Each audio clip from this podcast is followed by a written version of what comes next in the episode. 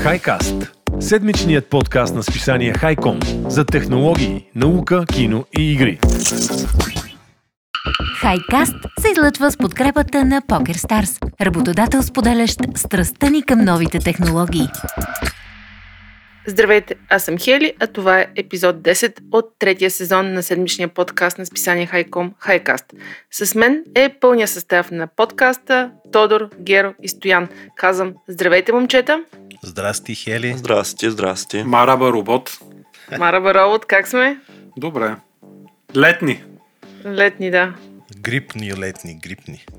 Е, дайте много да сме само летни и с коктейли, отколкото грипни ви пожелавам. Изказвам специални благодарности на нашите слушатели. Благодаря ви, за нас много важно, че ни слушате, че ни пишете. Ако случайно още не сте ни последвали, ние сме в Spotify, в Apple Podcast и големите платформи за стриминг, така че направете го. Всеки фолуър за нас означава много. Ако останете до края, ще чуете интервюто ни с Емилиан Кадийски, съосновател на Враца софтуерно общество и Вола Софтуер, с когото разговаряме за българското образование в сферата на ай ти. И така, по традиция, специални благодарности и на нашите приятели от PokerStars, благодарение на които този подкаст достига до вас. Както знаете, PokerStars е продуктова iGaming компания в три направления – покер, казино и спорт. Международната компания предлага кариери в различни професионални сфери. Ако търсите работа в технологичния сектор, посетете кариерния им уебсайт. Сигурна съм, че ще намерите подходяща позиция за таланта ви, а кариерния уебсайт ще го намерите в бележките към епизода. И без да давам повече интро в този прекрасен епизод, в този прекрасен августовски ден, давам думата на часа на Стоян. Стояне, по традиция, първата новина е твоя. Е, каква такава уважителна завист би трябвало да загори в сърцата на по-младите от вас. Виж как уважението към опита винаги си дава своето. Шегувам се, естествено, винаги почваме с мен, защото вадим не такива хубави космически новини и вадим доста често новини за кой? Любимия на Илън Мъск. И днес, естествено, сме извадили и двете хем космически, хем за Илън Мъск. Радваш ли се, Хели, от този факт? Мет ми капа от сърцето. Така. Добре, почвам с новината, че най-сетне се сбъдна една от мечтите на Илън Мъск и най-голямата ракета в света приюти Starship на върха си. Но за какво става въпрос? Знаете, че Илън Мъск се опитва да изпрати хора на Луната и на Марс със своя Starship кораб, специален един такъв толум без дебел, голям и тежък кораб, който трябва сто човека да вози на борда си. Но преди броени дни самият Мъск показа и снимки как се монтират цели двадесет и девет ракетни двигателя от тип Raptor в основата на супер тежката ракета, която трябва да се тества скоро в орбита и да изведе Starship за първи път в космоса. В петък, буквално при няколко дни, беше сглобен и самия прототип, първата Super Heavy ракета на Starship, върху която отгоре е монтиран самия Starship. Така се образува една наистина гигантска ракета с рекордна височина от над сто двадесет и два метра. Не знам, колеги, някой от вас гледал ли е снимките, обаче доста внушително, едно дълго такова. Голямо е, голямо е. Голямо е. Ти, самия Starship е голям човек, а то отгоре изглежда на, на Heavy, някакъв съвсем мъничък, разбираш, супер грамадна е, и това ме провокира да извада още информация. И ето какво съм извадил, че Starship се разработва, както вече ви казах, да си изстрелват хора, но и товари, и самия прототип на кораба е висок близо петдесет метра, колкото шестнадесет-етажна сграда, направена от неръждаема стомана и затова блести толкова ярко, но за да излети в космоса трябва му все пак доста сериозно ускорение, за да не си хаби горивото. И това ускорение, тази ракета-носител се казва Super Heavy. До сега такава не е изстрелвана от SpaceX и тази Super Heavy ракета, само нейната част е висока над седемдесет метра. Така че общата височина става повече от сто и двадесет метра, рекордна, а пък полезният товар, който може да изведе в орбита, е с тегло над сто и петдесет тона, човек. Представи си, сто и петдесет тона, за да ги изкараш в космоса. Досегашният рекорд за тегло, за изкарване на такъв полезен товар в космоса е ракетата на НАСА, Ес Ел Ес Block две, която може да изведе до сто и тридесет тона полезен товар. Между другото, толкова мисля, че беше извеждал и Сатурн пет рекорд. Също има Сатурн пет и руската ракета Енергия, които изнасят над сто тона товар. Мисля, че даже сто и тридесет Сатурн пет беше, но Super Heavy ще изнася повече. Ето пак едно сравнение. Сатурн пет, може би сте гледали по филмите, ако сте гледали Apollo тринайсет. Е, гледали сме. Гледал ли си? Та бялата да. яката ракета, тя е най-мощната ракета на щатите, която е извела мисията Apollo до Луната. Тя е висока само сто и десет метра. Само, от теб да, да мина. Рекорда е сто и четирийсет тона товар, така че Falcon Heavy ще я бие определено. Между другото има и много информации за двигателите Raptor. Те са някакви рекордно яки двигатели, мощни, стрували доста ефтино, за да се създадат. Освен това, цели двайсет и девет, даже някъде четох, че май трийсет и един ще бъдат отдолу на Super Heavy монтирани. Те са по-ефтини за изработка и работят с много по-ефтино гориво, което е метан и течен кислород. А това решение да е метан и течен кислород е избрано от Илън Мъск не само по икономически причини, а и защото на Марс има метан, който може да бъде превърнат в ракетно гориво от бъдещите колонисти. И както ви казах, два пъти по-мощен е този двигател Raptor от ракетния агрегат Мерлин едно Д, който използвам в Falcon девет, до сега от SpaceX. И преди две години Раптора счупи рекорда, на, забележете, на руския двигател Р Д сто и осемдесет по мощност на създаването на лягане. Тоест, дори руснаците вече са бити. Не знам дано да не е някаква пропаганда американска, но това е идеята. През последната година, знаете, Starship беше тестван доста, гърмя, доста така пъти, много красиво в едни пламъци, ако си спомняш, Тодоре, но накрая успя да излети и дори да маневрира и да кацне, но сега ще го тестват направо в орбис. Чудесна гледка беше това, между другото, признавам. Ти представиш си сега това, като се зриви, каква гледка. Е, да, дано не се зриви. Ще залягам за телевизора. да, да. Значи аз, честно да ти кажа, много се вълнувам. Много яки времена живеем, човек. Това, ако се случи и излети в орбита, то Старшип, защото сещаш се, тази носител ракета ще го изстреля в, в орбита и вече то оттам може да си запали двигателите и да си пътува където си иска, разбираш, и той си запазва неговото гориво.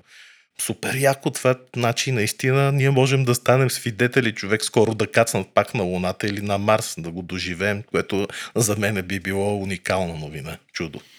Факт е. Яка новина си ни подготвил. Да, мерси. Биги. Мерси, очаквам после аплодисменти. Хели. И сега Стояне, може. Имам въпрос към теб. Слушам те. Ти къде предпочиташ да кацнеш? На Луната или на Марс? А, какъв въпрос ме закова. А, така.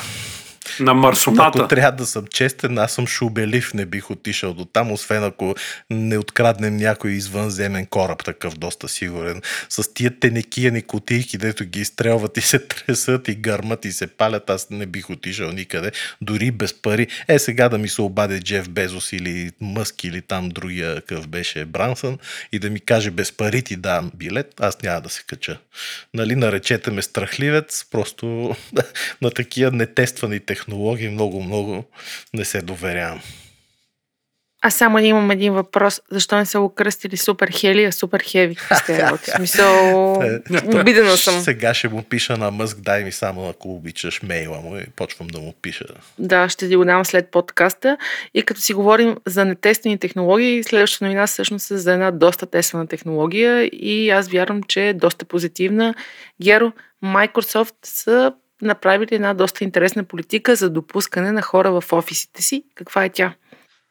Ами тя всъщност не е само на Microsoft и сега ще кажа защо изобщо съм ги я сложил като новина, тъй като всъщност тек компаниите като цяло се активизират в тази посока, както и трябва да бъде, и не само тек компаниите, но конкретно за Microsoft.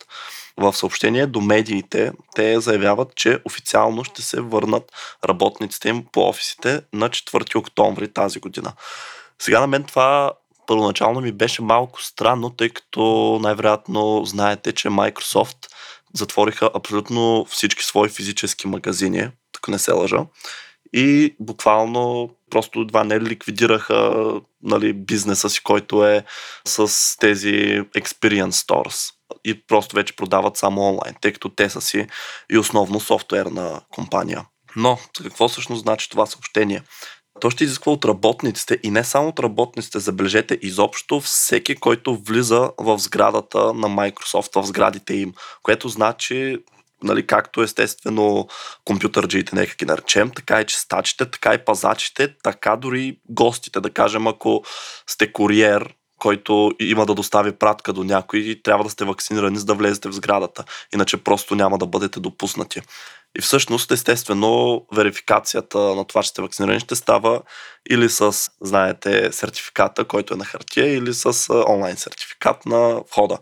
Естествено, ако нали, не работите принципно в Microsoft. И интересното е също така, че Facebook също очакват напълно да се отворят техните офиси октомври. Естествено, говорим за САЩ. Google, осемнайсети октомври при тях е дата. Така че има явно така някакъв афинитет към този месец, октомври, тогава да се отваря всичко. Сега може би има причина, признавам си, че не знам защо точно тогава са решили. И нещо друго да вметна, което ми направи впечатление. В същото време кметът на Ню Йорк, Бил де Бласио, обяви, че буквално градът ще затвори врати за всички невакцинирани и по-точно ще затвори врати, е много хар звучи, по-точно ще затворят врати фитнеси, ресторанти и всякакви зали забавления. Все едно са прокажени другите, представи си, много яко, или зомбита такива. Напират отвънка на, на фитнеса и искат да влязат.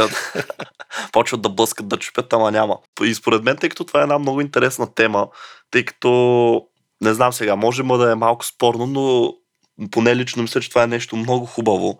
Тъй като съм си говорил точно на тази тема с хора, които, да кажем, не искат да се вакцинират, добре, нали, какво ще стане, ако примерно е така затворят, нали, не говорим за аптеки и за хранителни магазини, ами буквално ето това места за развлечения, като кина, игрални зали, просто институции, които не са от първа нужда, ако ги затворят за всички, които не са вакцинирани, да не допускат.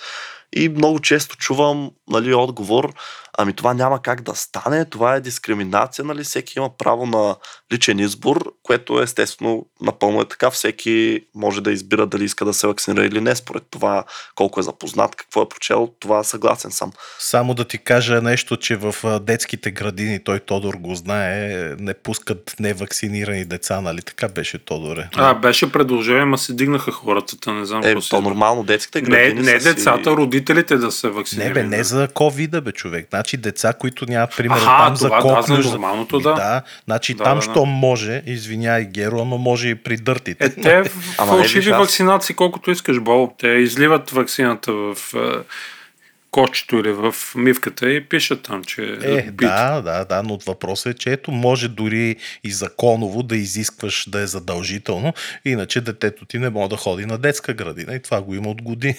Сега... И всички хора срещу ваксините, тук да. Що спряха да ни слушат. Да. Но съжаляваме. Не, не, не принципно, тъй като аз... Абсолютно. Да, но... Само да кажа моята позиция, защото сега не ти малко ме прекъсна, да, да кажа. Не, няма проблем. Аз между честно не го знаех това за детските градини.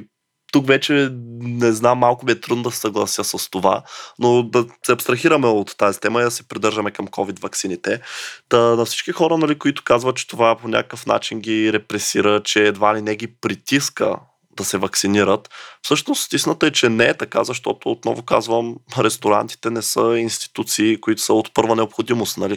Ресторантите не са нещо, без което не можем да оцелем. Това не е хранителен магазин, също важи за кината, също важи за фитнесите. Така че според мен това си изглежда като нещо съвсем редовно да бъдат затворени такива места и наистина там да може да се влиза само ако си вакциниран. И вече, нали, всеки си преценява дали си заслужава да спре да ходи по тези места или дали ще се вакцинират, дали са му толкова важни. Тъй като тук въпросът е, че трябва да мислим и за другите. Окей, наш личен избор е дали ще се вакцинираме или не.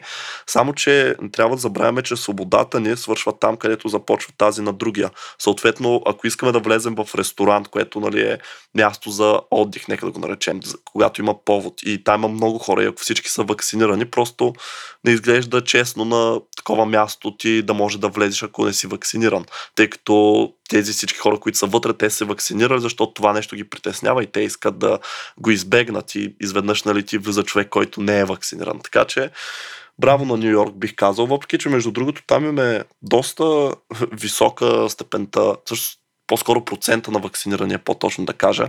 шейсет и шест процента от възрастните, като възрастни се има над осемнайсет годишни хора, така че две трети вече са вакцинирани. Явно това са мерки, за да може и така да се избута и последните проценти, въпреки че аз не мисля, че сто процента ще се достигне някъде, но според мен ако деветдесет процента се достигне, всичко ще е окей, тогава вече няма да има нужда от а, такива мерки. Точно това исках да ти добавя, че всъщност тези задължителни вакцинации се правят по-скоро за да се насърчат хората да се вакцинират, а не за да влезе примерно някой невакциниран сред вакцинирани и вакцинираните да са спокойни, че няма да се заразят. Нали? Те очевидно дори да се заразят, че изкарат по-леко, но въпросът е да се по някакъв начин стимулират хората да си правят ваксини и даже за щатите, нали, имаш и сто долара им, ще им дават някакви да, това между другото точно в Ню Йорк пак същия този кмета де Плазио каза сто долара, обаче явно може би не е имало нужния ефект или не са достатъчни хора. А ти чете ли днеска Амазон какво правят с... Какво правят? Им има предложение Амазон, нещо като лотария, в смисъл всички служители, които се вакцинират, участват в лотария, която сега първата награда ще излъжа дали беше май билет за пътуване там в космоса, после имаше някакви по сто хиляди долара, няколко автомобила, няколко почивки, е такива, е, като лотария, разбираш и човек. Те явно се чудат как да ги накарат да се вакцинират, защото в щатите положението е страшно. петдесет процента обаче са вакцинирани от населението fully vaccinated, което поздравление спрямо те петнайсет в България, направо сме сто шейсет и няколко милиона са вакцинирани. Точно, това ще я кажа, триста и петдесет милиона американеца, все пак още милиони не са вакцинирани. Абсолютно подкрепям това, което каза Геро. Геро, благодаря за позицията, която изразяваш. Аз напълно заставам за теб и за да не продължаваме да говорим за ваксини, тъй като темата е доста широка и ние можем да си говорим по нея. Директно давам думата отново на Стоян и, драги слушатели, най-накрая ще имате възможност да чуете и Тодор. Само изчакайте малко. Стояне, какво а, се случва говоря, с ди ейч ел? Не е вярно. Той си го говоря. Имам пред малко по-просторно. Стояне, ти си ди ейч ел. На порист съм и ще ви спра микрофоните, ако не слушате, но айде от мен да мине. За ди ейч ел казваш, Хели. Ми, тази новина ми се стори много интересна, защото ди ейч ел, айде, не им правим реклама, ама са една от най-известните и сериозни фирми в света спедиторска. А не знаех, че всъщност ди ейч ел Express е тяхната компания, която се занимава с доставки на товари с самолети. И сега този ди ейч ел Express с самолети, който се занимава, добавя електрически самолети към своя флот за по-устойчиво авиационно бъдеще. И какъв е този самолет? Електрическия самолет Alice, за който мисля ние сме писали в Хайком преди една година или нещо такова. Трябва да се върнем назад да разгледаме. Този електрически самолет Alice е създаден от компанията Eviation и ди ейч ел Express е поръчал дванайсет изцяло електрически такива самолета от Eviation. Така ди ейч ел ще стане първият доставчик на такива услуги в света, който доставя пратки с електрически самолети. Само накратко казвам, ди ейч ел Express е компания още от шейсет и девета година, хиляда деветстотин шейсет и девета, и е известна като пионер в тази авиационна логистика, но сега са се направили партньорството с Aviation, защото, знаете, всички говорят за нова ера в екологичния транспорт, при автомобилите това е супер актуална тема, но и при самолетите вървят същите мераци. Така че Alice, самолетът, електросамолетът, има способност да носи хиляда и двеста килограма товар, което не изглежда кой знае колко много, но пък самолетчето е малко, зарежда се доста бързо, за трийсет минути зареждане си осигурява един полетен час, а пък знаете, за един час полет то доста разстояние може да мине. Така че такива самолети могат много бързо да кацат, бързо да пренасят, бързо да се зареждат, дори да се зареждат с електричество, докато все още се извършват операциите по товарене и разтоварване, което го прави много практичен и ефективен. Така че ди ейч ел ще си поддържа строгите графици за доставка. Иначе има такива редица изявления, знаете, гръмки на директорите на, на Aviation и ди ейч ел. Няма да ви ги казвам, те са важни, все пак ще се трансформира бъдещето на полета по целия свят по този начин, но тази нова сделка е доказателство, че натискът на гражданите и на такива като нас за ограничаване на емисиите в транспортната индустрия дава резултати. ди ейч ел обяви, че с тази програма започва да инвестира общо седем милиарда евро до две хиляди и трийсета, смятайте за по-малко от девет години, за да намали емисиите на въглероден двуокис. Сега се сещам да ви кажа и накратко още една бърза новина. че ще има и нов слънчев самолет на военноморските сили на САЩ, който ще лети деветдесет дни без кацане. Виждали ли сте го? За него също сме писали един с огромни крила, седемдесет метра, шейсет метра дълги крила, отгоре с соларни панели. Мисля, че сте го виждали, Геро, или Тошко с тебе. Абе, погледах през прозореца и не го видях. Само казвах, да, този самолет ще е безпилотен и се казва Sky Dweller, небесен жител, и в състояние, забележи, точно деветдесет дни да лети без да се налага да каца, благодарение на слънчевите си панели върху огромните криле. Та компания SkyDweller Aero е американско-испанска и, нали, пак казвам, два киловата енергия може да генерира с тези крила. два киловата не ми се струват супер много, защото, нали, един киловат е бойлера, даже бойлера може и два киловата да е, но очевидно това е достатъчно, защото самолета може да побере около триста и шейсет килограма радиолокационно оборудване, камери и така нататък, и може да се използва за шпионски дейности, за наблюдение, за всичко, и на всичко отгоре ще има и водородни горивни клетки като резерва в случай, че попадне в лошо време. Какво ще кажете, колеги? Ще кажем, яко е. Ще кажем, яко. Чудо ми е, кога ще има такива самолети за пътнически превози. И аз бях извадил още една новина точно за това. А, не, не, не, не, не, не. Искам аз да поговоря няма, малко. Няма да я казвам. Айде, другия път. Но много... Тодоре, давам ти направо директно думата за един от любимите ми филми, Star Wars. Ще му я вземем. Стояве като народен разказвач на приказки. Барт. Така му се леят словата от устата. Много добре му се леят. Какво ще предлага Star Wars, смисъл този огромен франчайз, купен от Дисни? Какво е новото? Една нова такава забележително ще предлага за всичките си фенове в развлекателните паркове на Дисни. Както знаем, в Щатите ще е първото. И тази атракция се нарича Star Wars Galactic Star Cruiser, което ще бъде едно невероятно автентично изживяване. Тоест това ще бъде единственото изживяване, което ще ви докара до герой от Star Wars вселената. Но като всяко яко нещо, това идва на добра цена. Като цените там са скандални за мене. Нощувка за двама в стандартна кабина ще бъде около пет хиляди долара, което е супер много. И в момента вече в интернет се появиха такива вицове, че, нали, дано мама не пита къде е колата, защото в момента съм в Star Wars Galactic Cruiser. Всъщност това представлява нещо като хотел, да кажем, което е с формата на космически кораб от вселената Star Wars, и вие си наемете вътре една каютка, всъщност от това. И Дисни описва това приключение като комбинацията от филм на живо, автентична среда, кулинарна екстравагантност и това, че сте участници в истинска ролева игра. Като всъщност вътре вие ще живеете в този хотел, кораб, ще се облечени автентично и ще участвате в приключения от типа, нали, ако сте играли книги игри някога, избери своето приключение Dungeons and Dragons, но на живо, и ще участвате в развитието на някаква история от а, вселената, т.е. ще се превърнем отново деца и ще си играем на междузвездни войни, като например ще може да изберете в коя страна конфликта да бъдете, тъмната страна или светлата, контрабандист ли ще бъдете или войник, всичко зависи от вас.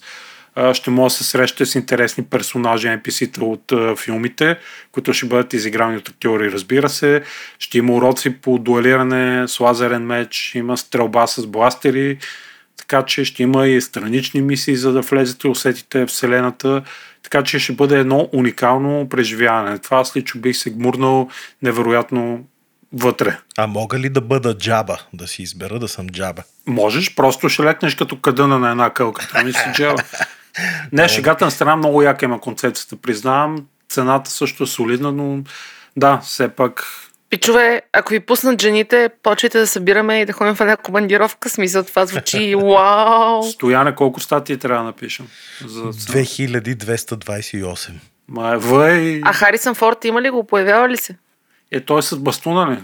Да докоцука. Може би като холограма, може го появява. Някой негов двойник, човек. О, леле, мале, няма да излезем този хотел. Отиваме, правим го. Еми ето, това не е коледното желание. Коледното желание да отидем в, как се казваше, Galactic Star Cruiser, нали така? Да, а къде ще, къде ще се намира, че аз май не чух? А, в момента в Walt Disney World Resort. Мисля, че в Щатите. О, това е в Щатите. Общо там да. Да, малко е сложно с визите. И какво е виза, ще знаем са. Добре, да не влизаме в тази тема, защото много мога да поговоря за визите. Ще направим на Хърватия, ще ни пуснат без визи. Да, правим го, играеме. За Star Wars съм готова и на Харватка да се направя. А, Тодоре, не говориш много в този епизод, но като се обадиш, казваш нещо толкова яко, че направо... Еми така сте ме подредили, сега, какво да направя? Еми, такъв е живота и съжалявам за което. Нищо, следващите две новини са на теб и на Геро, така че, Геро, Pixel телефоните, които съм чувала, че са доста сигурни от към security, Google ще има нова серия. Какво се случва там? Да, сега тук малко така bias, нали, сложих тази новина, тъй като аз съм а, изявен фен на Google като цяло и като човек, който имаше първата генерация на Pixel. Та, това е доста готина новина за мен. Сега за всички, които са запознати с а, практиките на Google, знаят, че явно някъде по стълбата има някакъв човек, който абсолютно всяка година безпогрешно дава информация на медиите. Дали ще е относно дизайна, дали ще е относно параметри, но просто телефоните на Google месеци, буквално половин година преди да са излезли, започват да излезат някакви неща от сорта на какъв чип ще използва или пък някакви рендъри, нали, които вследствие се оказва, че са може би не едно към едно, но нали, деветдесет процента от това, което всъщност начина по който изглежда телефона. И какво решиха да направят Google? Те и преди са го правили, но тази година да просто една стъпка напред в тази посока осъществиха, тъй като много рано бих казал, те сами си ликнаха телефона и доста неща за тях. Наистина типично е толкова много неща да бъдат показани за устройство, когато премиерата му е на минимум месец, ако не два и три, не знам точно как ще излезе следващия. Те не са толкова стрикни като Apple с това, което е за телефоните.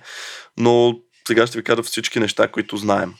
Самите Google, това е официална информация от тях, която те качиха в Twitter акаунта си. Ако цъкнете, колеги, към вас се обръщам, в линка, който съм ставил в сценария, ще видите дизайна. Сега за мен малко е спорен, няма да лъжа.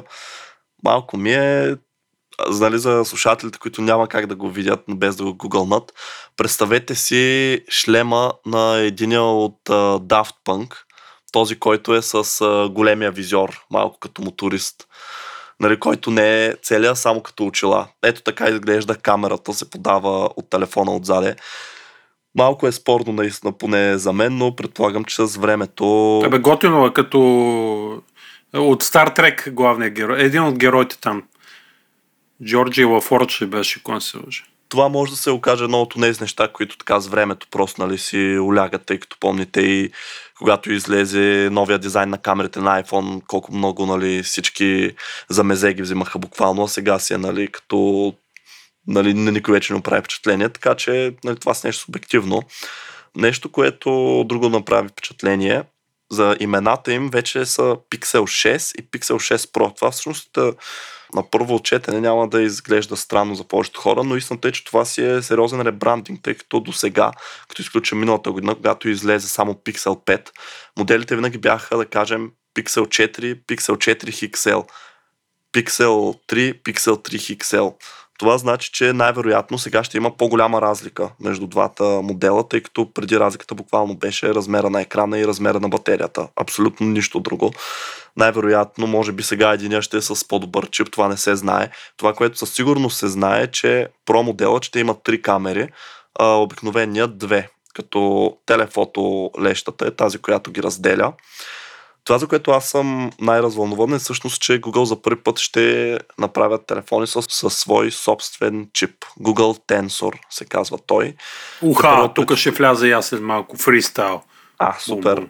Та, това за мен е много готино, тъй като според мен по този начин те могат да доставят а, едни по-добри чипове на по-ниски цени за... Тоест, тъй като, както знаем, Qualcomm са нали, водещия производител, само че съответно те не правят телефони, така че всички трябва да си го купуват от тях и тези чипове са много по-скъпи.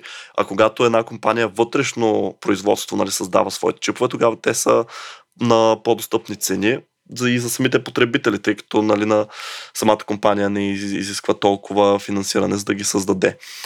Така че това ще е много интересно. За сега Тодор ще се включи с малко повече подробности, може би. Ами всъщност анализатори споделиха, че този Tensor чип най-вероятно е ребрандиран Exynos на Samsung, който ще от следващото им поколение с Р Д Н А две графичните процесори на А М Д и малко по-мощна версия от тази на Google ще има в Galaxy S двайсет и две до година, носи Whitechapel кодовото име, като Google също казаха, че техни носи Whitechapel, така че хората си разбират и така, най-вероятно е Samsung чипсета, производителност някъде между Exynos две хиляди и сто и две хиляди и двеста предстоящи. Така че може по предварителни такива ще е малко по-бърз от Galaxy ес двадесет и едно. Между това ще е супер, просто защото миналата година буквално Google пуснаха един телефон, Pixel пет, който поне лично за мен беше стъпка назад, тъй като нали, нямаше X L модел, нямаше Pro модел, само един. Той беше със среден клас чип. Дизайна му също беше остарял. В Pixel четири те махнаха пръстови отпечатък изцяло и нали, като външен, т.е. нямаше никъде по корпуса, нямаше и под стъклото. А в Pixel пет го върнаха на стартон позиция отзад на гърба, което за мен просто е безумно за телефон, който излезе две хиляди и двадесета. Аз не знам дали изобщо има други такива, може би, освен най-най-най-бюджетния клас. И освен това, Pixel пет е изцяло алуминият телефон, което също беше нещо, което от години имам чувство, че не бяхме виждали. Но какви са другите важни неща? Казахме за процесора и за камерите. Pixel шест Pro естествено по-голям, шест цяло и седем инчов екран, който се опръснява с сто и двадесет херца. Pixel шест, стандартна версия, шест цяло и четири инча екран и се опръснява с деветдесет херца. Интересно е също така, че няма да имаме чист Android. Всъщност Google те на своето събитие представиха своят нов ю ай, който се казва Material U. Така че сега ще, те първо ще предстои да видим, нали, след като имаме устройства, които работят с него, какво точно всъщност ще ни даде повече. И не знам, според мен лично много хора може би ще са разочаровани добри от това, тъй като Pixel телефоните си бяха много обичани заради това, че предоставят чисто андроидско изживяване. Но според мен, нали, Google бяха наясно с това и за да направят такава крачка, те са убедени, че това ще е за добро. Така че чакаме да видим. Я харесваме мръсно андроид преживяване. И последната така по-важна новост е, че сега тук ще трябва да цитирам, тъй като не съм убеден точно какво значи това. Но това устройство ще е, кавички, създадено с най-много слоеве хардуерна защита от който и да е телефон. Сега, какво точно значи това? Буквално толкова много неща може да значи, че дори няма да... Те ще го белиш като лук, за да го хакнеш, сигурно. Да, буквално няма да се опитвам изобщо да го обяснявам, тъй като наистина може да значи супер много неща. Така че просто нека да видим какво ще последва, но заключението, поне личното мое е, че според мен Pixel тук вече тръгва в една правилна посока, тъй като наистина Pixel пет беше поне за мен адски разочароващ като устройство, като изпълнение от Google, просто защото те бяха започнали от трето поколение насам своята А серия, т.е. нали, Pixel три а, после Pixel четири а и всъщност аз не знам дали ще има Pixel пет а, тъй като може би ще има, просто заради маркетинга, който насъбраха за тази серия през последните две години, но просто наистина разликата с Pixel пет ще е твърде минимална, тъй като основно това, което ги различаваше, беше, че едните използваха флагмански процесор, а другите не. И след като в Pixel пет нямаме флагмански процесор, нали, просто някакси се убива нуждата от Pixel пет а, който да е, да кажем, с една идея по-слаб процесор от среден клас. Но толкова за Google и Pixel. Ще видим вече на есен какво точно ще ни покажат. Аз лично чакам с нетърпение. И аз, между другото, наблюдавам от засада. Еми то ще май-май може и да минеме на Pixel. За мен завръщане, за теб първи стъпки. За него мръсно преживяване. Да. Аз като чух мръсно преживяване съм дори ти... И белене да. На лука. Уникален си деска, Тодоре. Много Рики Морти е цялата работа. Морят ли е най-накрая? Може ли аз да кажа нещо преди тебе да изпреваря може, и може. Със своята новина директно да преминем към филмите и игрите? Става ли? Да. Абсолютно невързано с това, което си говорихме до момента. Аз просто искам да кажа, че от тази година за пръв път в Софийския университет стартира една нова магистратура изкуствен интелект за бизнес и финанси. Така че, ако се чуете какво да учите, познавам един от главните преподаватели, Ангел Марчев, който седи зад тази магистратура и ви препоръчвам да и хвърлите едно око, защото е доста интересна. И така, абсолютно като една кръпчица, тук влезнах и аз съм реших, че аз трябва да подготвя една новина и да не съм последна този път. Давам думата на Тодор, който ще ни разкаже за оригинални класически игри на Apple. Винаги да. Ще има Apple в този подкаст, като си тук, то не знам. Е, как няма да има? Не знам колко Мъск. Милиони ти плащат. Да, ама вие просто... Направо, като легна, носа ми опира в тавана. Толкова пачки съм надиплял под дюшек. Да, но е удобно. Удобно е как. Топли ме. Шегата на страна. Следващия месец Apple Arcade ще отбележи две години от анонсирането си.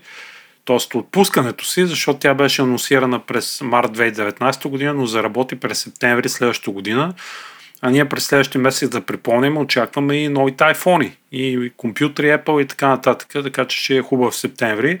И седмици преди тази годишна Apple Arcade удари, така да кажем, майлстоун сериозен и вече има двеста игри, които са налични в каталога. Да припомним, Apple Arcade е услуга на Apple, в която може да свалят и да играете всичките налични игри в тази услуга, така да кажем, тип Netflix в каталога и като плащате пет долара на месец. Като ги платите тия пет долара, това означава, че няма да имате никакви реклами, микротранзакции в игрите, така че изживяването ви ще бъде пълно и нищо няма да го наруши. Като те са съвместими с Apple устройства, т.е. iPhone, iPad, Apple ти ви, Mac, може да си ги цъкате навсякъде, има много яки заглавия. Да кажем, че има една българска игра Life's Light на DreamTech вътре. Тя сега излиза за Steam съвсем скоро. Познавам ги пичовете от DreamTech. Браво, поздравление, това е супер новина. Така е, то от миналото година мисля, че има играта там, но да, но също така има и едно ново заглавие от създателите на Final Fantasy, което е ексклюзивно за Apple Arcade. Като хубаво да се казва, че играта номер двеста беше, така да кажем, малко непретенциозна. Super Stickman Golf три. Така че започва с сто игри, платформата вече има двеста. Така че всичко много яко. За Apple, палци горе, знам, че за Android при Google има някаква подобна услуга, но не е толкова готина. Геро, мога да кажа дали се сблъскал с нея. Не съм, аз даже се чуя дали да не... Е... Мисля, че говориш за... Да, в Google съм... Play има една така, да, да си плащаш и игрите взимаш, да. Ами да, като цяло не съм го пробвал, мисля, че е нещо от сорта на десет лева на месец абонамента. Mm-hmm. И същото, да. Да, Все. играеш просто, нали, платените им игри, които в принцип трябва да си купиш, но аз просто не съм така мобилен геймър. Да, да. Но аз преди не съм бил кой знае какъв мобилен геймър, така че а, не, за мен не мисля, че съм таргет аудитория. Аз си пробвам някои неща от Apple Arcade на таблета и ми е удобно. Супер, Тодоре, мерси за готната новина и директно с нея давам началото на втория сегмент в нашия подкаст. Говорим си за филми, игри и сериали, които са ни направили впечатление през изминалата седмица. И започваме с филмите. Както винаги, Стоян ни е подготвил един доста сериозен лист от филми. Само Стоян три. Е... Само три този Само път. три, за мен си доста сериозен. Гледам, че си ходил и на кино. Е, да, бе, да. Ей, сега взех думата, че иначе тия изхабиха лентата двамата преди мен. Да, апаратната вика, тук лентата свърши и край. Свърши. Еми, е. Само три са заглавията, две от тях са сериали. Е, разочарован са... съм, знаеш. От кое, приятели? От тебе много малко си гледал. Е, малко, ама сега ще те похваля, малко, защото... Малко, ама качествено. Да, ти ми предложи тези сериали. Първият от тях е Локи, който доста... Абе, не ми хареса колкото ти ми го хваляше, честно да си призная, защото може би имах огромни очаквания към него. Отначало върви малко странно този сериал. Върви като Доктор Ху. Едно... Много е странен такъв. Самата действителност вътре, как се казваше, стимпънк, едно такова. Много странен е филма. Но в последствие става супер интересен и финала му също е супер яка. Да не говорим за Том Хъдълстон, неговото изпълнение е велико, както и Нолан Нилсън, страшен е, да.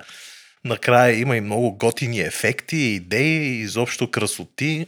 Сериал е много особен, но много готин. Препоръчвам го и аз, както Тодор го препоръча.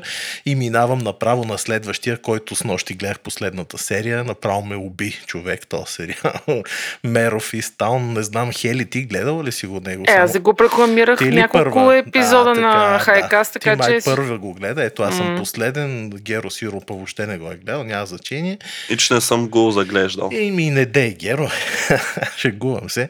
Готин е сериал, е просто за мен, аз не знам, та мадама Кейт Уинслет е в главната роля. Сигурно няма по-готин филм направен, защото сега, ако трябва с Титаник да правим аналогии, там ролята й беше лигава, нали? тук е уникална тая мадама и не само тя, и въобще всички като цяло. Сценария е жесток, филма така градира сериала. Първата серия почва едно такова скучно, леко, нали, викаше, бе, какво се случва, е гати филма, и почва градира, градира, т.е. нараства напрежението и действието до така степен, че на финала просто вече не знаеш къде си и какво ще се случи. Аз рядко съм гледал такъв филм, много готин, много неочакван край. Изобщо, браво, това е нещо, което е девет. За мен е уникален сериал, който трябва да се гледа. Ейч Би О, шапка им свалям, нямат лоши сериали тия хора, не знам как ги правят. И аз не знам. Качество. Да, абсолютно. А иначе с нощи, след като свършихме Рафистан, викам я да гледам и едно филмче на кино, ама на домашно кино, Джунгъл Круиз. Джунгъл Круиз. С скалата! С скалата! С скалата! Бате, какъв фен му ставам аз. Той е страшен пич, бе. Той е страшен, а, да. Значи, да, между другото да ви кажа, тия предните му филми за Джуманджи или какви бяха там, те бяха забавни, ама не бяха толкова готини, колкото това. Аз този филм не очаквах да е толкова як. Значи, имайте предвид, че това е някакъв меланж между Индиана Джонс и трите епизода, плюс още други такива приключенски филми. Нали, гепено от тук, от там. Музиката, човек, ако го загледате отначало, почва тя. Музиката е на Металика. На Финелс Матърс. Да, бе, с китарката на Металика. Направо ще паднеш. Има и на няколко места в филма тая музика, но остави това. Целият филм той не ти дава да седнеш и за един миг само екшън, ама такъв готин, и щом аз, човек, на три места във филма се смях искрено. Това, това е много рядко съвременен американски филм да ме разсмее на три места, разбираш? Скалата, киното има нужда от такива бабанки тип Арнолд Шварценегер и Сталон. Да, между другото не си показва изобщо мускулите никъде в целия филм. Ма никъде, разбира. Ама е такъв духовит. Аз знам дали си гледал на Ейч Би О сериала с него Борс, дето е такъв агент а, на американски футбол, на футболист. Страшен майтап. На Ейч Би О ли каза? На Ейч Би О, да, имам си го в Ейч Би О-то. Сериали, да. четири-пет сезона са, обаче... Да. Смешен, смешен до безобразие. Именно. Много добре играе скалата, което е да, странно, бе, нали? За такъв, е, явно е добра школа там, кече. Защото, нали, на ушки им се матат. Да, между другото, той е там и продуцент, всичко си е на този филм и той. Ефектите, човек, яки ефекти, аз ти казвам. Ти бащата и майка. Да, бе, знаеш, какви ефекти, красоти, въобще направен е филма от до. Са, естествено, ако трябва да търсим подвола теле и че такива достоверности а, исторически или научни, ясно, че гърми. Обаче той е направен за забавление, за майтап, за визуален кеф и дето се казва по guilty pleasure, както кажеш. Ти не е баш guilty pleasure, но забавен е филма много. Отидете на кино, ако можете го гледайте. Подкрепете щатското кино. Аз съм си го записала да го гледам на кино. Мерси, Стояне, за моля, тези моля. препоръки. Нищо, че си позакъснял от мен и Тодор с по няколко месеца. Все пак, ако някой случайно не е чул някой от другите... Гадно ли ти е? Много. Гадно ли ти е? Някой, ако не е гледал някой от тези филми, Локи, Мера Фистаун и Джунгъл Круиз, Стоян ги препоръчва. И тъй като е мой ред, аз ще ви кажа един филм, който препоръчвам и един филм, който не препоръчвам. Този, който не препоръчвам, е в Netflix и се казва The Dead Don't Die. О, само да, бичата каста, Бил Мъри, Адам Драйвер, да, да. Стив Бушеми, Тилда Суинтън, Том Уейтс, Дани Гловър, Иги Поп, Селена Гомес и още... Значи, аз като видях касти, бях човек, да ме беше зомбита... Питала, щях да ти кажа да не го гледаш, страшната путия. И два часа навътре във филма, аз просто стоях и си играех на най-игра като Кенди Кръш и се чудех какво по дяволите се случва. The Dead Don't Die, не ви го препоръчам да го гледате. И другия филм, който бих желала да препоръчам, той е документалка по Netflix, казва се Fantastic Fungi и всъщност а, говори за невероятния свят Гъби. на гъбите. Да. Хора, много интересно, гъбите са много запленителен, по-животински, по-растителен вид, е, нали, с нещо средно между Са, двете. Това щях да ти кажа. Аз се ги обичам на пицата отгоре. Да, нито да. растения, нито животни, те са си отделно царство са гъбите. И сега аз за приложенията им, за какво могат да се правят от тези гъби през, нали, гъби, които ядат пластмаса, до в здравеопазването. Филма е мега як, много е добър, много красиво е заснет. До гъби, които обича Тодор да ги яде. А, мама. Да, гъби, които... Това е специален сорт. Аз не обичам гъби, аз обичам да ги, да ги ловя. И така, това са филмите горе-долу, които препоръчвам. The Dead Don't Die, не го гледайте, и Fantastic Fungi, стрират се, не човешки добър документален филм. И давам думата на Тодор. Capricorn One, Кози Рок едно. Това, това да. Филм е, за мен. Това за нас е правено. Това е стария да. Филм, дали кацат на Луната американците. Марс, ли? Марс, на, Марс. На Марс. Не е ли българският а, филм Козият Рок? Не, не, не. Много не. По-як от Козият Рок е. То от седемдесет и седма година е филмът. В него става дума, че един репортер разкрива една теория на конспирацията, че всъщност предполагамото кацане на Марс от НАСА, мисията на НАСА, също е фалшифицирано със специален заговор от американското правителство и екипажът под принуда е участвал, като много е як, между другото, фъни е, два часа. Какъв екипаж бе? Какво кацане на Марс? На хора или на апарат? На хора бе, на хора. Бе, какви хората? Никога не са ходили хора на Марс. Е, нали това така филма е такъв бе, човек? Да, се бъркам, имаше за Луната някакво. Не, не, не, за Марс е, че изпращат а, нали, мисия до Марс, обаче нещо се обърква с ракетите и снимат а, филм, нали, че а, и после ги хващат, разгара. И после ги хващат. Аз съм го гледал, ама съм го забрал. Яке. Той беше някакъв известен. Главните роли са известни, да. Джеймс Бролин, Елиот Гулд, Сам Уотърсън, О. Джей Симпсън играе. Така че той е фънни. Режисьор е Питър Хеймс, той е такъв осемдесетарски, деветдесетарски режисьор, знаеме го с uh, Time Cop с Ван Дам, гледал си yeah, го със сигурност, yeah. и End of Days с uh, Шварценегер. Края на дните, това беше тъпичко. О. Джей Симпсън преди е да го осъдят явно. Да, е, седемдесет и седма година. Бил е младеж. Да, да, да. Е така че кофе. Не е лошо филмчето. Нали, ефекти са, няма модерните ефекти, както очакваме, но е забавен такъв. Ако обичате да гледате по-стари нещица, е готин. И второто нещо, което зяпам, като, защото нещо напоследък много ми гърми главата от работа и обичам да разпускам стъпоти, фанах да гледам Dawson's Creek, което едно време съм го зяпам, а като, да кажем така, тинейджър на деветдесетте, самия фън и заради музиката и нещата, които се случат и модата и така нататък, малко тинейджерска история, да кажем, хай скул, гимназия, края на гимназията и начало на колежа, на там групички приятели.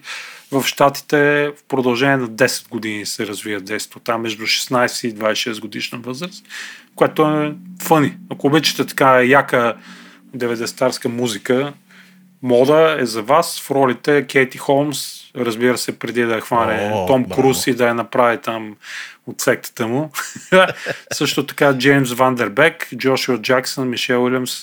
Вече интересни такива хора, които знаят, нали, така да се каже, познати в киноиндустрията, като така да кажем в кавички продължението на Dawson's Creek или на български май беше преведено Кръгът на Dawson е Самотно дърво на хълма. Така че, ако искате така, време губка, така наречена, която просто пусти нещо ви върви, да си проверявате Twitter от време на време, малко мозъка ви да отпочине, перфектен филм е това. Сериал. За в Netflix. За хери. Аз май съм го гледала по някои от телевизиите, ма не помня. А, ти Благодаря. Приятел е такова, просто случи с някакви глупости там, любов. Помня, помня, имаше го по първи трепети, да. Фъния. Не е лошо, да. Имам спомен добър. Ами, явно Тодоре, само ние основно сме играли игри тази седмица, така Факт. Че аз много бързо ще кажа, в PlayStation Plus три игри, аз почнах една, от която се казва Hunters Legends Arena, която е Battle Royale, PvP, Player versus Player игра. Не, едно голямо не. В смисъл. Последния да затвори вратата. Последния да затвори вратата, много е раз, разпърчаплякана. Не знам каква друга да измисля. Въобще не ми хвана интереса. Минах едно ниво, минах туториал и си казах, не е моята. Разбира се, ако харесвате, искате да пробват някаква нов тип Battle Royale игра, която е един голям мешъп от тип Mortal Kombat през всичките там Battle Royale игри. Тествайте го, не е моята игра със сигурност. А, така че нямам какво да добавя. Давам думата на Тодор. Тодор нямаше много време да играе, с Стоян решихме подсъкаме, шигувам се. А, Тодор е голям фен на книгите игри още от деветдесетте години, като малък, както знаем, компютърните игри не бях толкова разпространени. Тук пък, нали, се казваме, само газари имаха компютри и конзоли, ходихме по компютърни клубове. Та книгите игри имаха един такъв, да кажем, сериозен бум деветдесетте години и доста хора са играли като малки. Не знам дали някой от колегите про книги игри преди. Аз даже си ги подарих и сега ме ядат всичките книги а, игри. Имах един огромен куп. А, така, и си събера пак. Има ги на Славейков, което без Истена. Може знам, да си знам, купиш. Да, там е. При Едриан Уейн. Да, точно при Едриан Уейн, да. И като се... Да, най-сън мисля да почва пак да си купувам. Та, играх Fabled Lands, което е олдскул нарейтив Р П Джи, така да кажем, което става дума в отворен свят се развива действието. Тя е базирана на книги игри, т.е. една книга игра на компютъра, сериозна, като тя е базирана, пак повтарям се, на Fabled Lands, на един от най-известните автори на книги игри в световен мащаб, Дейв Морис и Джейми Томпсън, които са, да кажем, супер, супер, супер любими автори. Може би Хели си ги чува поредицата. Някои от нещата май са издавани тук, ако не се лъжа. И Джейми Томпсън, ако не се лъжа, после става Crystal Dynamics, собственик, Eidos Interactive прави, създава Tomb Raider и така нататък, така че той е дълбоко вплетен в тази геймърска неща. Та якото на Fabled Lands, тя в момента е Early Access Game, тя се разработва от българско студио, което се нарича Prime Games. Има няколко други книги игри, такива дигитални, едната е на Майкъл Майнкрайм, ако не се лъже, базирана, така че тях първите ги има и за iOS и Android, и за в Steam. Тази последната е в Steam, така че ако искате да подкрепите едно инди студио българско, може да го направите Fabled Lands. На цената на една книга, както се казва. И след като Тодор препоръчва, значи със сигурност играта си заслужава. Аз се познавам с Prime Games, не съм им играл нито от игрите, но са доста свестни и готни хора, така че подкрепете ги в Steam. Благодаря ти, Тодоре. Момчета, май това беше за тази част на подкаста.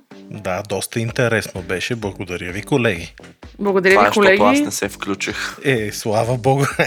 Да, чай се прекръстя. Стига, бе, ти си звезда. Мисля, че достатъчно се включи. Завършвам тази част на подкаста с специални благодарности към приятелите ни от PokerStars, които като нас обичат технологиите.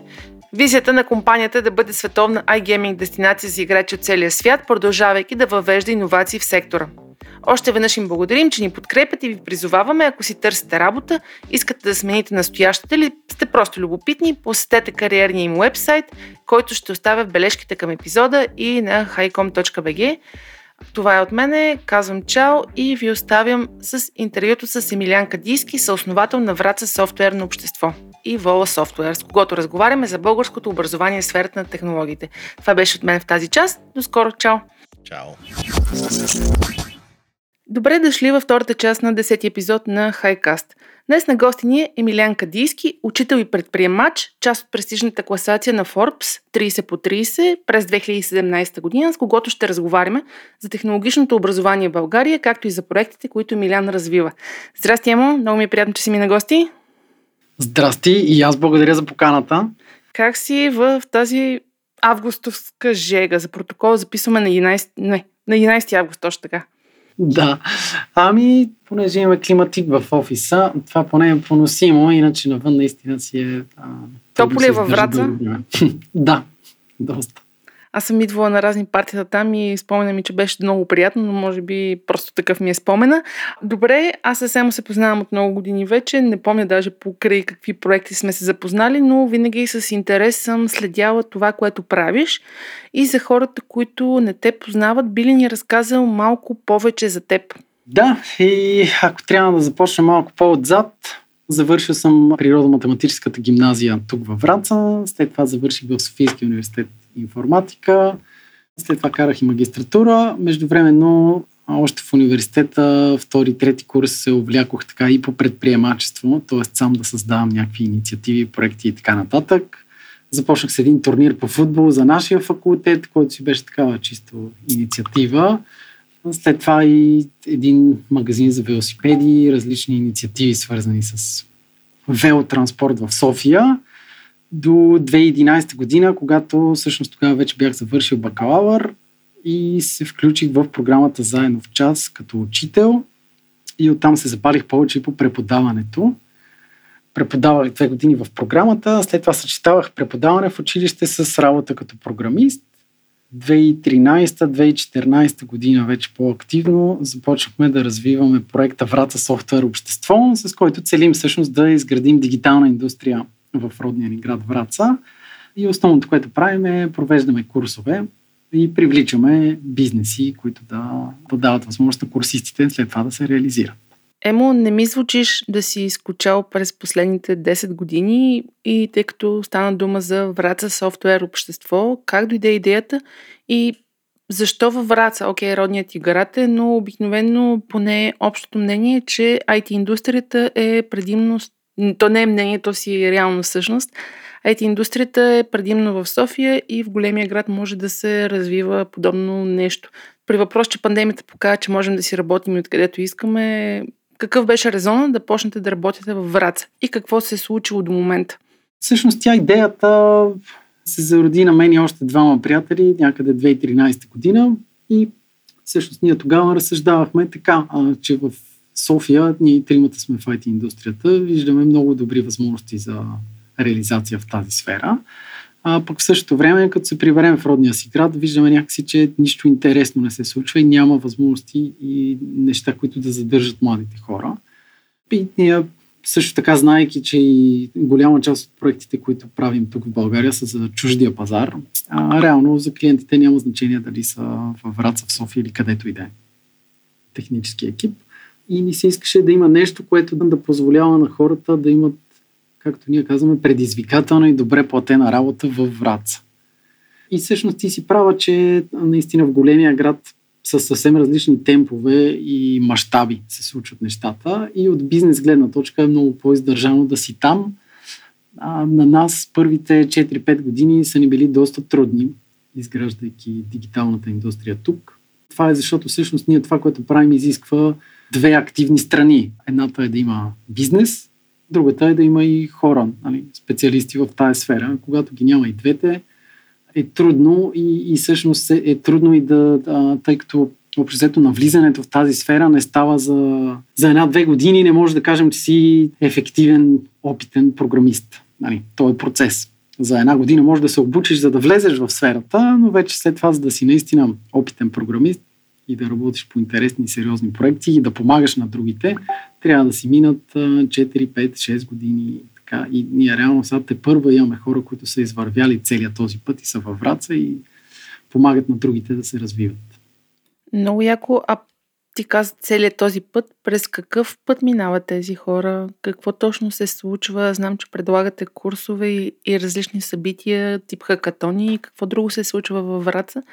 И мечтата ви да превърнете този град в технологичен хъб, как върви? Ами в началото, започвайки, имахме по-смели мечти, поне от към мащаб, с който да растем. Хубавото е, че това, което се случва, е, че от две хиляди и петнадесета, когато сме започнали активно да провеждаме курсове, всяка година имаме курсове по програмиране, вече имаме и по други професии и всяка година има хора, които завършват успешно курсовете и се реализират. Иначе това, което правим, ние реално взаимстваме модела, който стана доста популярен и в София, вече в другите големи градове, на така наречените ай ти академии, които предоставят практически а, знания и умения на хора, които в повечето случаи нямат предишен опит, свързан с програмирането. Започват от ниво нула и целта ни е да стигнат до ниво стажанти. И вече следващата стъпка е да, да могат да се реализират в няколко компании, които има тук в града. Към днешна дата вече има четири софтуерни компании, които имат офиси и са назначавали наши курсисти. Еха, много яко. Значи има success story-та. Ами да, определено има. Да, има около тридесет човека, които в момента с програмиране се занимават във Враца. В нашите курсове всъщност това е специфичното, тъй като ние като малък град не можем да си позволим да се фокусираме само върху една конкретна аудитория, а в нашите курсове участват както хора, които търсят преквалификация, т.е. хора, които са завършили училище и примерно са около тридесет годишни или дори по-големи. Участват и ученици, горе-долу половината участници са ученици в гимназия, на които просто им е интересно програмирането, в училище се справят добре и искат да научат нещо допълнително и от по-рано да имат тези умения.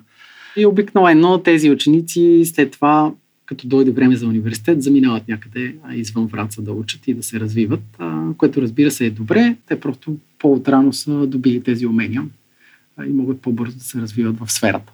Ти спомена преквалификация. Ме ми направи впечатление, че през последните няколко, две години точно, доста хора, които бяха в сектори, които не са технологични, примерно работници на сцена и така нататък, станаха ай ти-та. Има ли голям интерес към от такъв тип хора, които всъщност никога не са имали сблъсък с програмирането? Ами всъщност при нас почти всички участници, които са с цел преквалификация, тези, които са големите, както им казваме, които не са ученици, са точно такива. Те не са имали предишен опит. А много рядко сме имали кандидати, които примерно са имали, са го учили като бакалавър или са имали някакъв опит. Повечето са точно такива, които нямат никакъв опит предишен. И курсът всъщност започва от ниво нула. Ние всъщност и за това, особено първите години, бяхме доста активни и с а, така да рейзваме awareness за възможностите в тази сфера, да разказваме какви са възможностите, условията на работа и правихме и събития. А, имахме едно по-масово събитие, двудневни работилници, на които разказваме за най-различни възможности за работа в сферата. Освен програмиране, роботика, видеообработка, например, работа с Photoshop сме имали. Всяка година сме имали различни интересни модули. И идеята е хората да могат хем да чуят от професионалисти, които работят в тези сфери, какви са условията на работа и да опитат нещо. Нали? Те са такива практически работилници, за да видят хората, че не е толкова страшно да ги работиш тези професии. И всъщност идеята е след това събитие, хората, които се западали за програмирането специално, да, да се включат и в курса. И вече хората, които успешно завършат курса, продължават и се развиват в тази сфера и това им става кариера. Хубаво е, че всяка година имаме хора, които извървяват целия път. А, той наистина е доста дълъг и никак не е лек. А, ние това, което сме забелязали е, че общо взето около половината от хората, които започват курса, успяват успешно да го завършат. И от тези хора, които успешно завършват курса, всъщност не всички предприемат стъпката след това да си сменят професията. Някои просто преценяват или не искат да поемат риска да си сменят професията, или просто преценяват, че не е това тяхната професия. За нас е важно хората да имат възможност и да опитат, така че ние продължаваме да го правим и планираме да продължаваме да го правим, докато има желаещи. А, изглежда, че за момента продължава да има желаещи, ни радва и всъщност ние виждаме от успешните истории как се развиват, защото това, това наистина а, в програмирането общо взето, след като започнеш работа, първите четири-пет години са така, включват доста интензивно учене и развитие. А, и ние всъщност виждаме хората, които са започнали от нулата. А, сега тепърва имаме такива, които са минали а, така, големия път на израстване и всъщност сега са стигнали доста добро професионално ниво. Работят в интересни проекти и имат а, така отговорности и наистина се разчита на тях. Кой знае, следващия Мъск може да бъде от Враца? Тези като Мъск може би са много големи изключения. За нас наистина е важно да знаем, че хората тук имат тези условия за добра професионална реализация, а за да може да избират къде да живеят.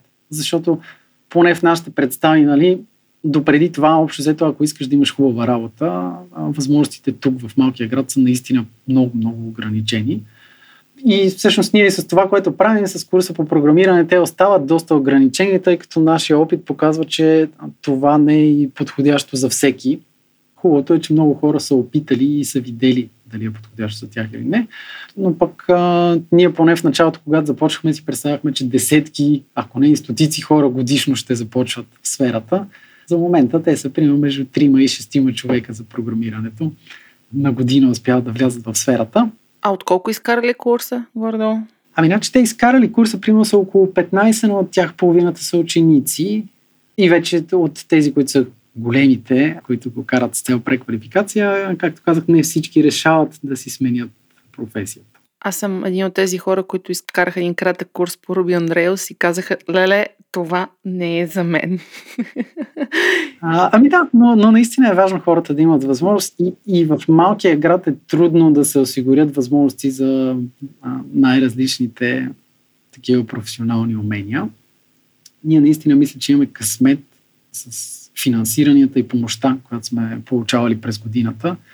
Както от самото начало в промяната, които бяха общо първата а, такава инициатива, която ни подкрепи и ни позволи да започнем реално аз да си напусна работата като програмист от София и да се върна тук във Враца.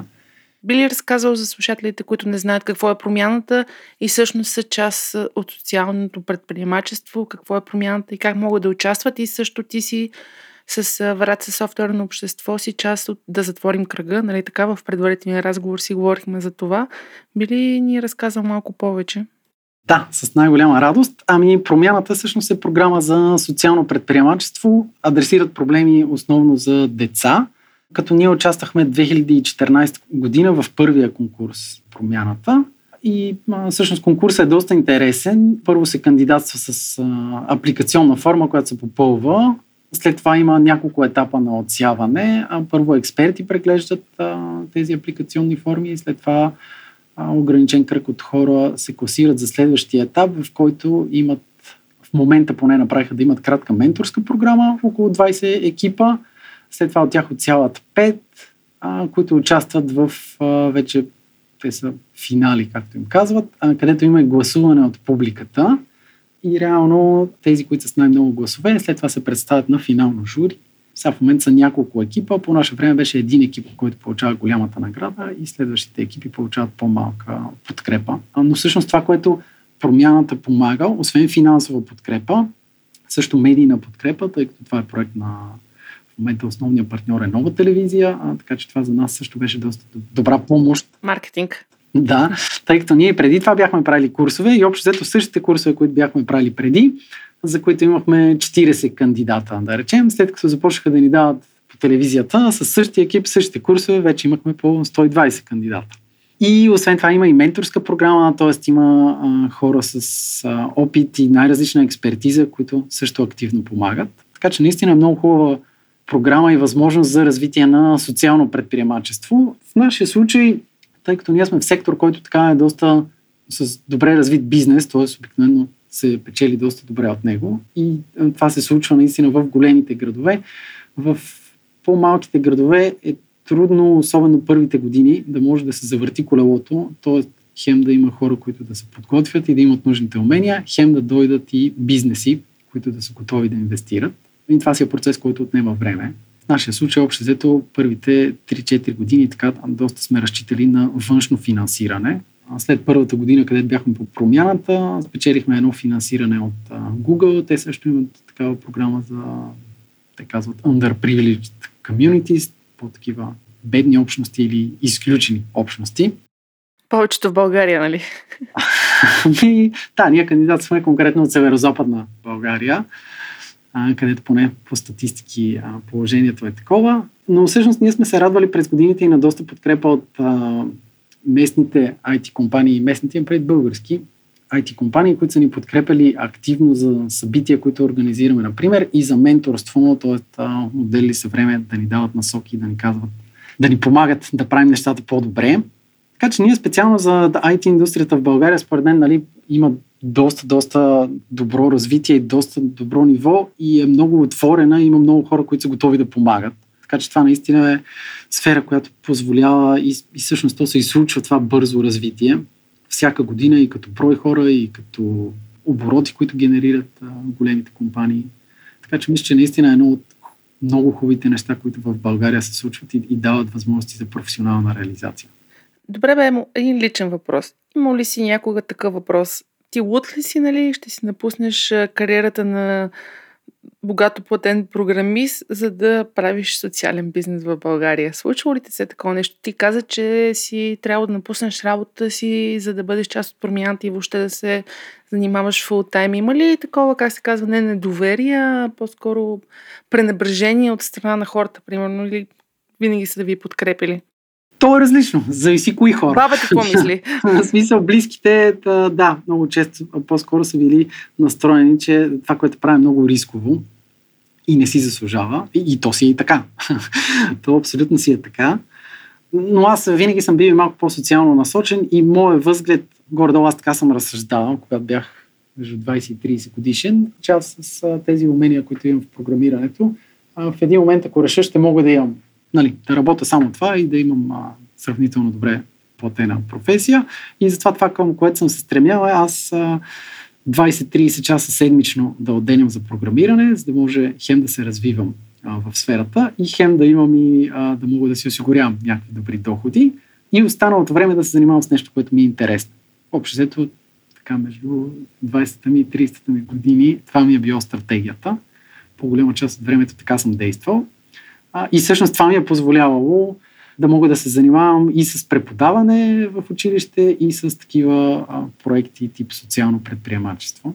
И към днешна дата изобщо не съжалявам, но наистина риска е доста голям и аз през цялото това време на ни винаги съм получавал много по-малко като доходи и като възможности за професионална реализация като програмист, за да мога всъщност да имам и възможността да, да работя и в училище като учител и да развивам и собствени проекти.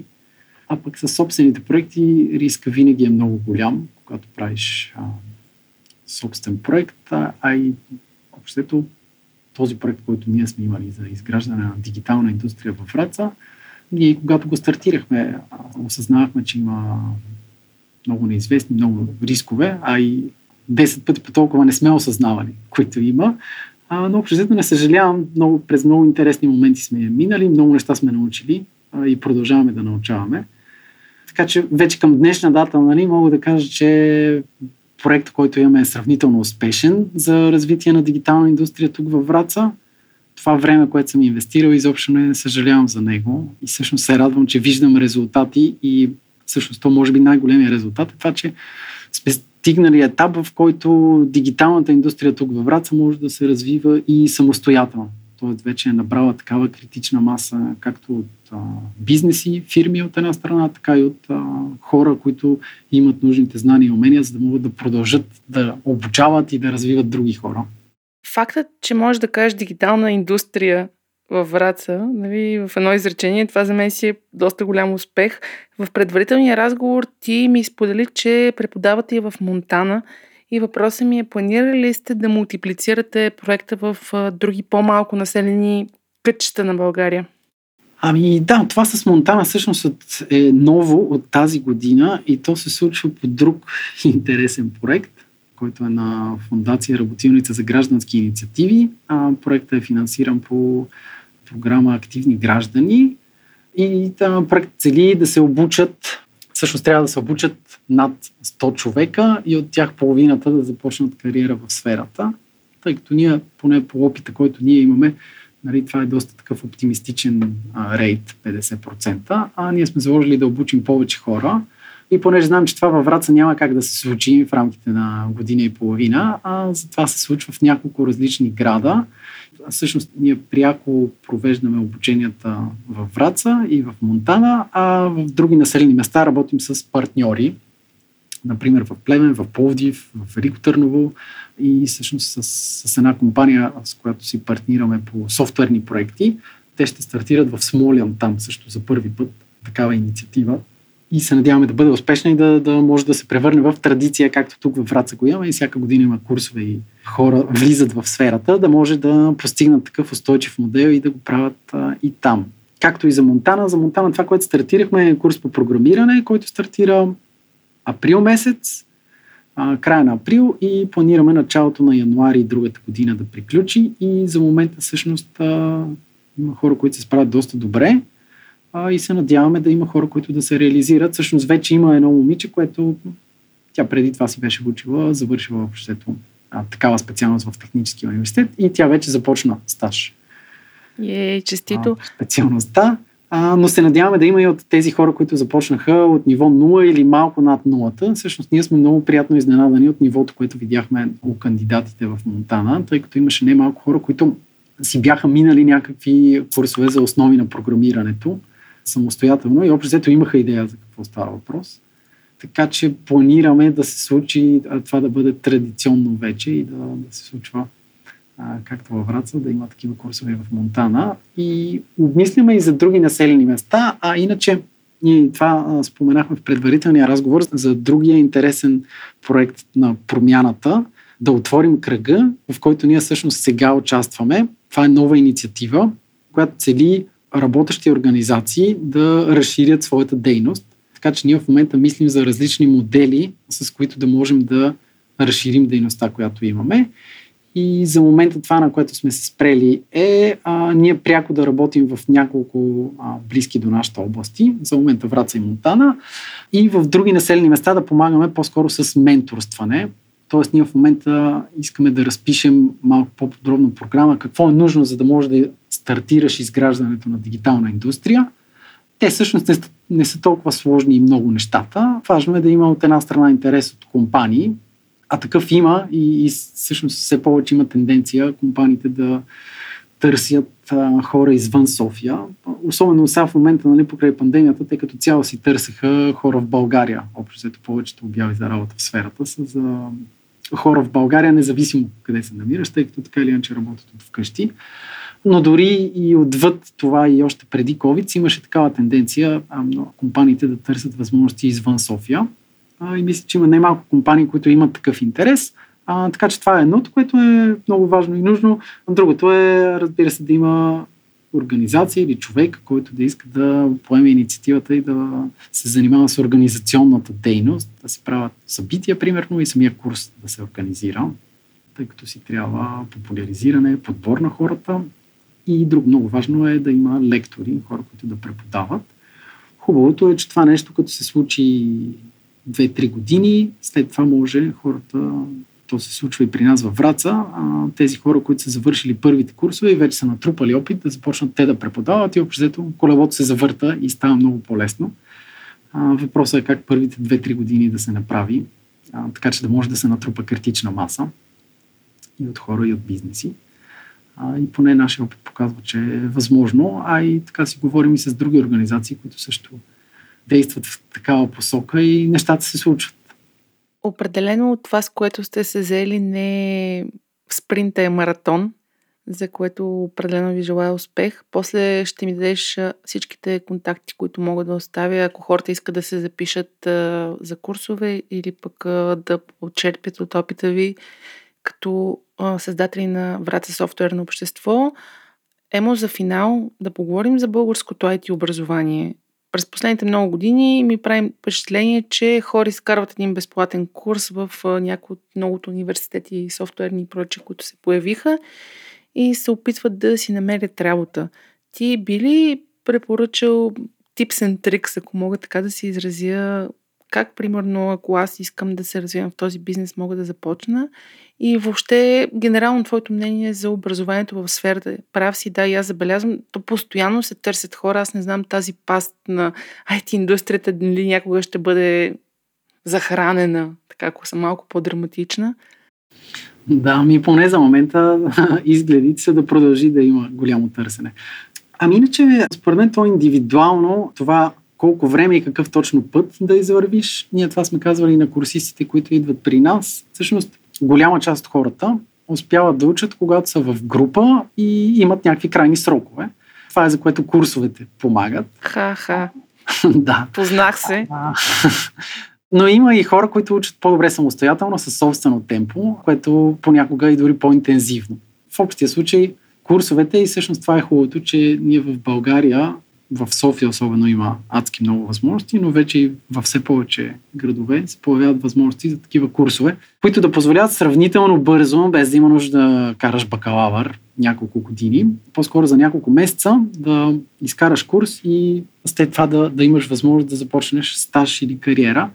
Има най-различни формати от три-четири месеца до година, така че зависи от човека колко бързо учи, а и от по-общо и от времето, което може да оттеля.